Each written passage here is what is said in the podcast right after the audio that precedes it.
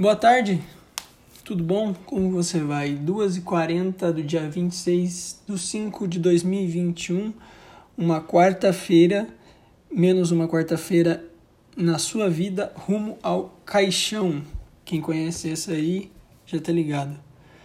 Bom, pulando um pouco a parte de introdução, esse aqui é o primeiro episódio propriamente dito, que a gente vai falar sobre os assuntos que eu, que eu prometi que eu queria falar responder algumas perguntas que me mandaram numa caixinha que eu abri no Insta e é isso, sem muita enrolação. Hoje eu tô puto, um pouco triste. E eu tô fazendo isso para me alegrar um pouquinho agora. E a pedido de amigos de novo. É, tomando minha Coca Zero. Caralho, nunca achei que eu ia tomar Coca Zero na minha vida. O negócio é podre, né? Mas faz um pouco menos mal. É um, é um câncer um pouco menor, assim. Uma diabetes reduzida. Enfim, o que eu tô falando? bom, eu lembro que no último podcast eu tava falando um pouco de um papo de responsabilidade, de tipo quando você tem uma, você quer ter, você anda tão deprimido, tão chateado ou às vezes você não tem nenhum sonho, nenhum objetivo maior, um objetivo metafísico, assim, vamos dizer, é, e você não consegue se colocar em movimento. Eu falei que se você tiver uma responsabilidade muito grande, não tem como você parar de se mexer, entende? Por exemplo, você tem um filho, cara, um filho você não pode parar de trabalhar, tipo, um dia você vira e fala, não, hoje eu tô muito desanimado, muito cansado, muito não sei o que, vou parar de trabalhar, vou faltar do emprego hoje. Não, você tem responsabilidades. Se você fizer isso, você vai ser expulso do seu emprego. Se você fizer isso mais um pouco, você não vai ter dinheiro. E aí as coisas vão começar a piorar, você não vai conseguir comprar comida, você não vai conseguir pagar aluguel, enfim, blá blá blá, todas essas coisas. E aí eu tava pensando um pouco mais sobre essa questão da motivação, do sonho. Porque foi uma coisa que aconteceu comigo esses tempos, eu não sei se tem a ver com a minha cabeça e o jeito que tá acontecendo as coisas, que eu não tô eu tô passando por uns problemas aí psicológicos, mas eu tinha antes no ensino médio eu tinha um objetivo bem claro um objetivo concreto, que era passar no vestibular. Beleza, vamos lá. Vamos fazer as provas para passar no vestibular. Beleza. Fiz as provas, estudei, estudei, estudei, estudei o ano inteiro. Fui fazer a prova. Pá, não passei na que eu queria, passei em outra. Você tem uma evidência concreta de se você falhou ou não. Entende? Tipo, eu não passei no vestibular que eu queria, eu não me dediquei o suficiente, então eu fracassei no meu objetivo, no objetivo principal, beleza? É uma nota bem clara, assim, entende?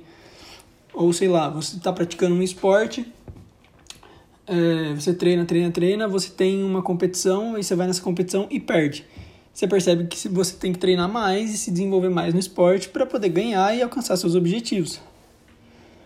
No meu caso, o meu objetivo era entender mais sobre a realidade das coisas e ser mais instruído nos assuntos que eu gostava, tipo filosofia, é, sociologia, história, etc., literatura. Só que eu estava conversando com uma, uma, uma menina no, no Instagram que ela tem uma página de filosofia também, que é muito difícil isso porque a gente não tem uma não tem tipo uma prova, sabe? Não tem um teste, não tem um questionário que você responde para ver se você está aprendendo ou não. Você não consegue, é muito difícil medir o seu progresso nesses campos, ainda mais fazendo isso sozinho. E aí quando você percebe que tipo, caramba, eu estudei, estudei, estudei, estudei, estudei, mas parece que não mudou nada. Tipo, é essa noção que tipo, nada se tornou concreto, você não ganhou nada com isso. É isso que aparenta quando você estuda sem ter tipo uma prova para fazer, uma, um questionário para responder, um, enfim. E isso é tipo, mano, desanima muito, muito, muito, muito. Além de, tipo, ser difícil você ter um sonho concreto, assim, com, sei lá, 18 anos. Existem as pessoas que, tipo, ah, eu quero ser fuzileiro naval. Aí, esquece. Aí é um sonho, é uma particularidade. Mas eu sinto que os sonhos da juventude, eles são mais, assim... Geralmente é uma ocupação profissional, geralmente é... É um objetivo, assim, que é muito claro e que dá para fazer em tipo 20 anos, em 15 anos, 10. É essa a impressão que eu tenho. Mas eu fico pensando no meu sonho, no meu objetivo de, de quando eu tipo tiver a idade assim dos meus avós assim.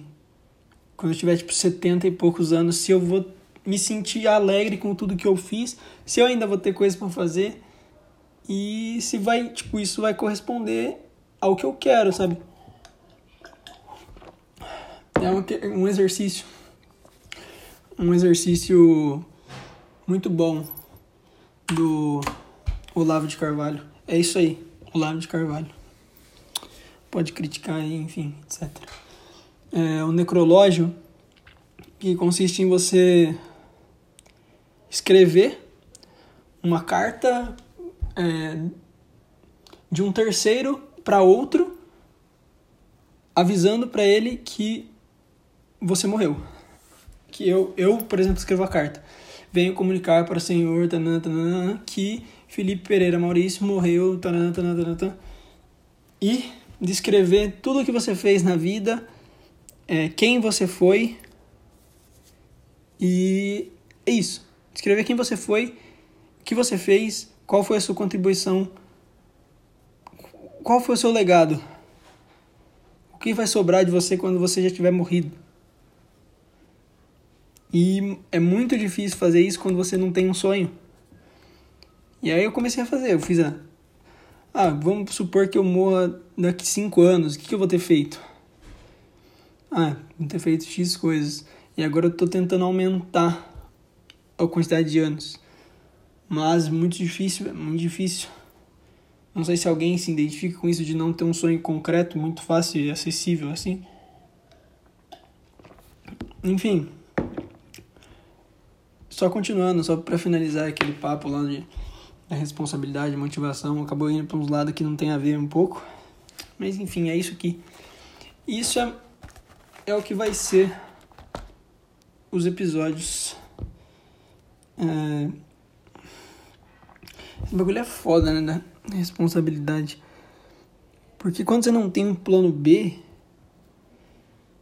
você, tem que fazer, mano, tudo pro A dar certo. Quando você tem a responsabilidade tão fodida que, tipo, não tem outra alternativa sem ser lutar por isso. Sabe? Enfim. Tá, mudando um pouco da, da água pro vinho. É, tava conversando com meu amigo e com uma moça sobre esse papo de produção de conteúdo de filosofia no Instagram. Se, tipo, tem muito espaço, qual é dificuldade de fazer e se, por exemplo, o conteúdo ser muito técnico atrapalhar para produção de conteúdo, é, principalmente em redes sociais, para engajar o pessoal a estudar sobre.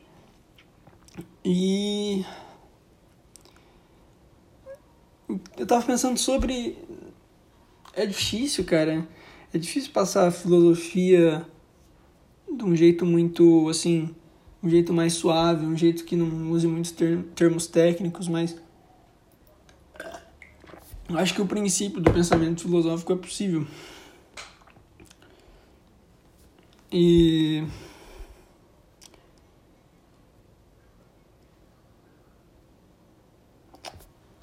Caralho, foi mal.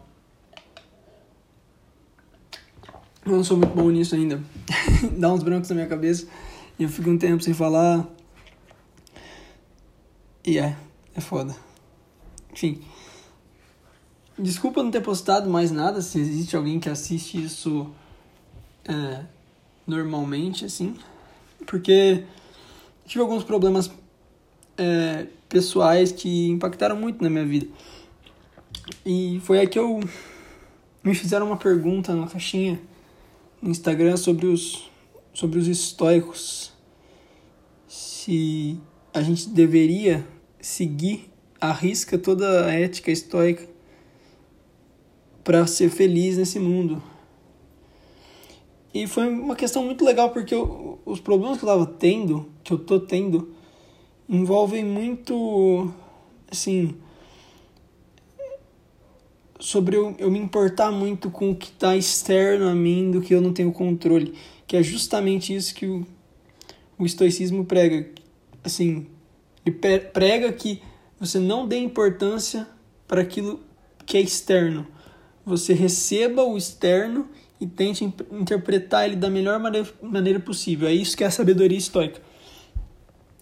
E eu acho isso, tipo, é uma das coisas mais difíceis de se fazer pelo menos acho que agora na, na modernidade. Porque cada vez mais a gente não é um indivíduo, a gente é parte de um grupo de indivíduos que vivem de determinada maneira. Por exemplo, eu um pouco antes, na escola, assim, no, no primeiro ano de ensino médio, no segundo ano de ensino médio, eu perdia minha, minha própria personalidade, porque eu me importava muito com a opinião dos outros, e eu, a minha personalidade era o que aquele grupo queria. Não o que aquele grupo queria. Esquece. Aquilo que me adequava ao grupo e me fazia ser um pouco mais sociável. E eu vi, chegou um momento que eu vi que, tipo, tem momentos, tem momentos não. A nossa vida, a maior parte que a gente vai passar tempo é sozinho mesmo. Não vão ser todos os minutos, todos os segundos que você vai ter alguém, uma pessoa muito agradável do seu lado para te ajudar. Sem, sempre, sim. E a gente tem que aprender a lidar com isso. Muitas pessoas vão te decepcionar, muitas pessoas vão é, te tratar de uma forma que você não gostaria não vão se importar muito com o que você está pensando, o que você está sentindo. Mas isso, cara, tá fora do nosso alcance. Tá fora do alcance meu, seu. É, pensar, tentar desvendar e fazer com que a pessoa é, haja como a gente queira, ou que as coisas aconteçam da forma que a gente queira. E eu acho que para quem está começando, alguém que gosta de filosofia, os estoicos são uma boa porta de entrada, assim, antes de, antes de ler Platão, Aristóteles e pré-socráticos. É, os estoicos são, são muito bons para desenvolver um pensamento filosófico. Pensar na realidade concreta das coisas. E esse meu amigo me perguntou esse bagulho de estoico tipo, se necessariamente a gente tem que ser, tipo, seguir um modo de vida estoico para ser feliz. E eu fiquei pensando que o, o modo de vida estoico ele já está incumbido em muitas religiões, em muitas, muitas filosofias de vida diferentes. Pelo menos esse principal aí de tipo. É, não se preocupar com os fatores externos, receber os fatores externos e tentar lidar com eles da melhor forma possível. Isso é a sabedoria. E isso tem no cristianismo também. Só que no cristianismo não é os fatores externos não são tipo a natureza, ou, não é tipo o logos. É Deus, tá ligado? É Deus, a providência que quis que fosse daquela forma e você tem que interpretar da melhor forma. E para mim é esse jeito é mais reconfortante de pensar, porque eu sou cristão. Agora, enfim, você pode pensar do jeito que for, logos, afis, movimento, universo, o que for. A não ser que você seja ateu, aí fudeu um pouquinho, mas. Enfim. Você esqueci do que eu tava falando.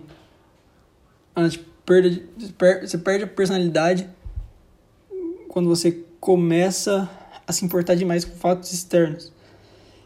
Quando você começa a se importar muito com fatos externos, principalmente meio social, você tenta fazer tudo para agradar os outros.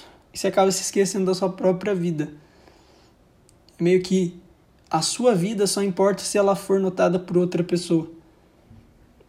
Entende mais ou menos o que eu quero dizer? E aí você meio que pega o foco, você foca o outro como uma motivação de vida. Tipo, e isso ocorre muito, muito, muito, muito porque as pessoas não têm objetivos.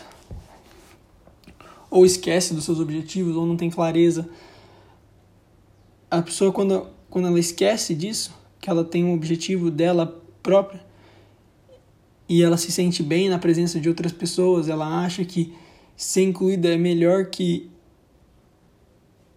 realizar alguma coisa grande na vida ou perseguir os próprios sonhos, ela perde totalmente a personalidade e ela vira parte do exterior praticamente.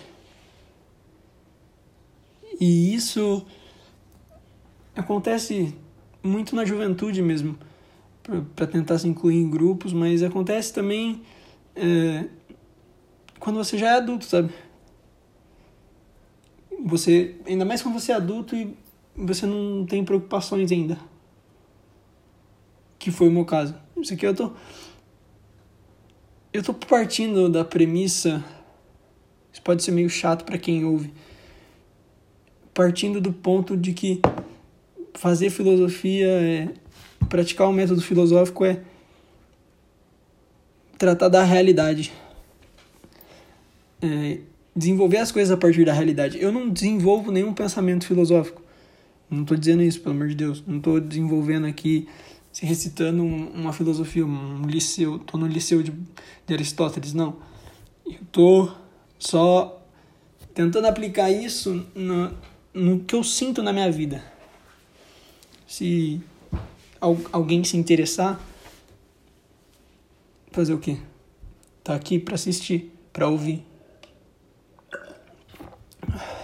Agora, respondendo a pergunta certa dessa vez, dei puta volta.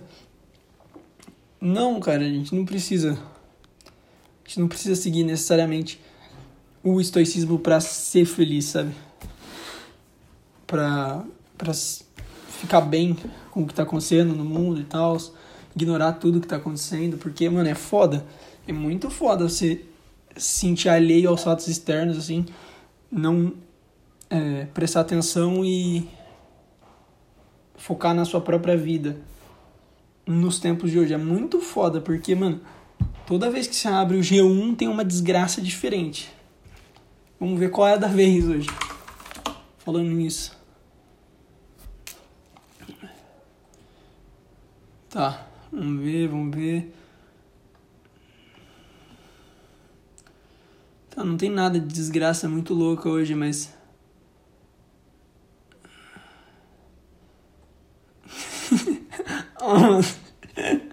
é que tô tentando fazer um bagulho sério, parece que vídeo mostra homem pelado com máscara no queixo furtando oficina. Deus, que situação, hein, cara? Porra, precisava ir com a máscara no queixo? Enfim, vamos pegar passado aí, velho. Tipo, aquele caso daquele cara que entrou na creche lá, matou duas crianças, três crianças, não sei, bebês na verdade. Como é que tu fica suave com um bagulho daquele? Ou com, mano, com política. Eu não gosto de falar de política, eu odeio falar de política porque sempre ninguém entende nada do que tá falando, mas todo mundo quer falar. Se você é um cara que, tipo, não gosta da situação atual política do, do país e você fica vendo, você fica vidrado, você fica maluco, cara. Porque é cada dia uma desgraça diferente. É cada dia uma piada. É, é cômico se não fosse trágico, sabe? Nesse nível. Então, nesse ponto de é, ser alheio ao, à externidade, ou tentar fazer com que ela seja o mais agradável possível, eu acho que, que com certeza, sabe? Com certeza. O único problema do estoicismo é que ele é materialista, assim, a limitação dele é no, no plano material. Não tem um, uma metafísica por trás igual o cristianismo. Cristianismo é o estoicismo updated, então, tá ligado? A filosofia, a melhor filosofia, assim, de vida, eu acho, é a cristã mesmo. E essa parte é muito importante de, tipo, aceitar as coisas da, da forma que, que elas são, sabe? Eles escreveram isso numa época que a gente não tinha tanto acesso é, a esse tipo de coisa, tá ligado? Essas desgraças. Essa, por exemplo, sei lá, se tinha um parente, seu parente morria, você ia saber, tipo, cinco anos depois, às vezes, um parente distante, um primo, assim. Hoje em dia você sabe, tipo, na hora, alguém te liga e tal, através do mundo. Enfim. E tem que ter uma puta de uma mentalidade para tolerar certas coisas, para entender que isso acontece, tá ligado? Essas desgraças acontecem e tal. E perdi minha linha de raciocínio. Parabéns. Agora tô focado no, no homem pelado com máscara no queixo furtando a oficina. porra, acabou, acabou com o programa essa porra. Enfim, não precisa ser necessariamente estoico, mas tenta fazer isso de, de pegar o externo e tenta lidar com o externo é, da melhor forma possível. Que isso é, isso é propriamente sabedoria. Não é aquela good vibe, sabe? Tipo, ah, minha tia morreu, pensa pelo lado bom, não sei o que, vai sobrar uma casa pra família, não sei o que. Não, não é esse naipe, não. É tipo, porra, minha tia morreu, caralho, foda. Porra, a morte, a morte é natural, tá ligado? A morte é dada desde o começo da vida. Bem que eu queria ela aqui, mas infelizmente ela morreu. É, é muito. É hardcore falar isso. Tipo, não, seu pai morreu, mas tenta ficar suave. Não dá, tá ligado? Não dá. No começo eu não consigo ter essa. essa esse nível de sabedoria, sabe? Porque você tem um laço sentimental com a pessoa. Mas é bom desenvolver isso. É bom. Porque aí você não. Você não. Você para de reclamar. É, você para de, de esperar muito de outras pessoas. Você para de depender do, do que outras, as outras pessoas falam e sentem por você. Você ganha realmente a liberdade.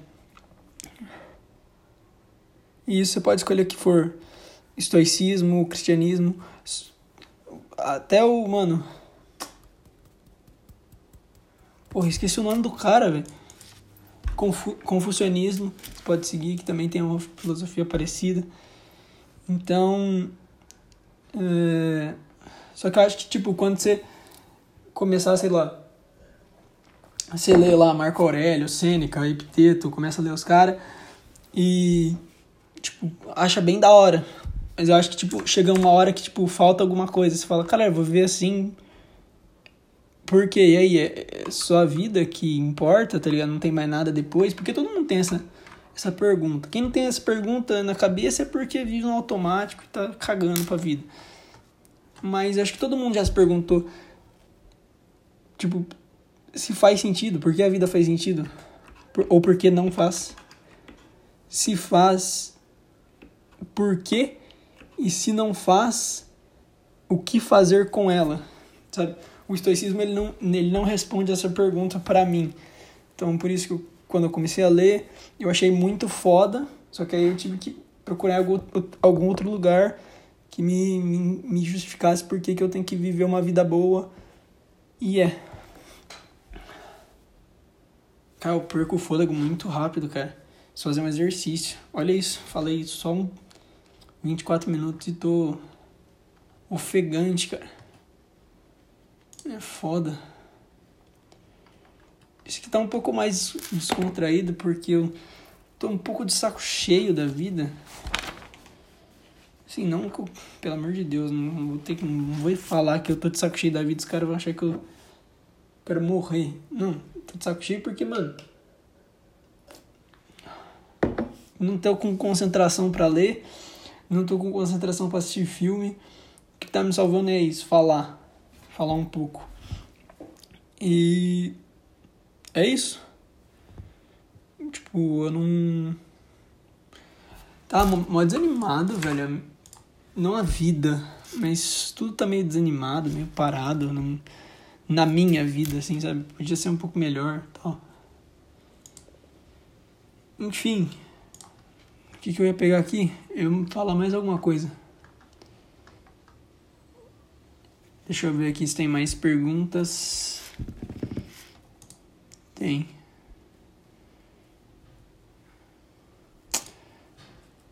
Cara. Tá. É... Bom, tem aqui um. tem aqui um cara falou assim. Mano, na moral, por que você não comenta sobre o paradoxo de Epicuro? Mano, posso comentar, é porque o paradoxo de Epicuro ele não é nem um paradoxo e muito menos de Epicuro. eu não sei quem autor esse paradoxo, mas não foi Epicuro. Eu lembro de ter lido alguma coisa assim a respeito. Porque o paradoxo de Epicuro ele, ele parte de assim de coisas retardadas. tipo assim, por exemplo, começa, começa com o mal existe. Sim, existe, óbvio. Deus sabe que o mal existe? Óbvio que ele sabe. Deus pode acabar com o homem? Com o homem, com o mal? Pode. Deus quer acabar com o mal? Sim. Então por que o mal existe? Por causa do livre-arbítrio, você diz. E aí o cara assume que ele não é bom, que Deus não é bom. Como se, tipo, ah, não, não. Se Deus é todo bom, por que ele criou o mal? Tipo, não é uma pergunta assim, não, não, é, não tem um paradoxo aí, tá ligado? Tipo, Deus, ele. É só se pegar o pecado original e tal, se você acredita em Deus e no Deus cristão. Agora, o outro Deus, por exemplo, Deus, o primeiro motor de Aristóteles, Deus existe porque ele é o princípio motor da, da humanidade, entende? Ele é o, o primeiro motor, o motor que se move e move os outros.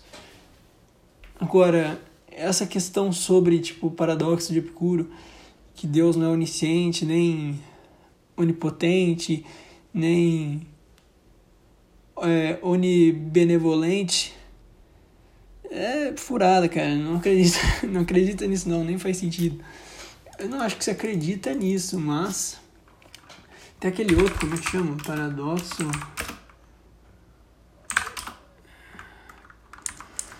Cara, não sei, velho. Esqueci o nome do paradoxo. Enfim, muito má qualidade esse podcast que ficou uma bosta. Mas eu vou publicar ele mesmo assim, porque eu acho que tem que ser. Uma hora, uma hora eu vou aprendendo a fazer melhor aqui. Acho que eu vou gravar outro agora logo em sequência. E é isso. Tamo junto. Se você gostou aqui, você faz o quê? Você manda pro seu amiguinho, você manda pro sua amiguinha. E é isso. Até mais. Tchau.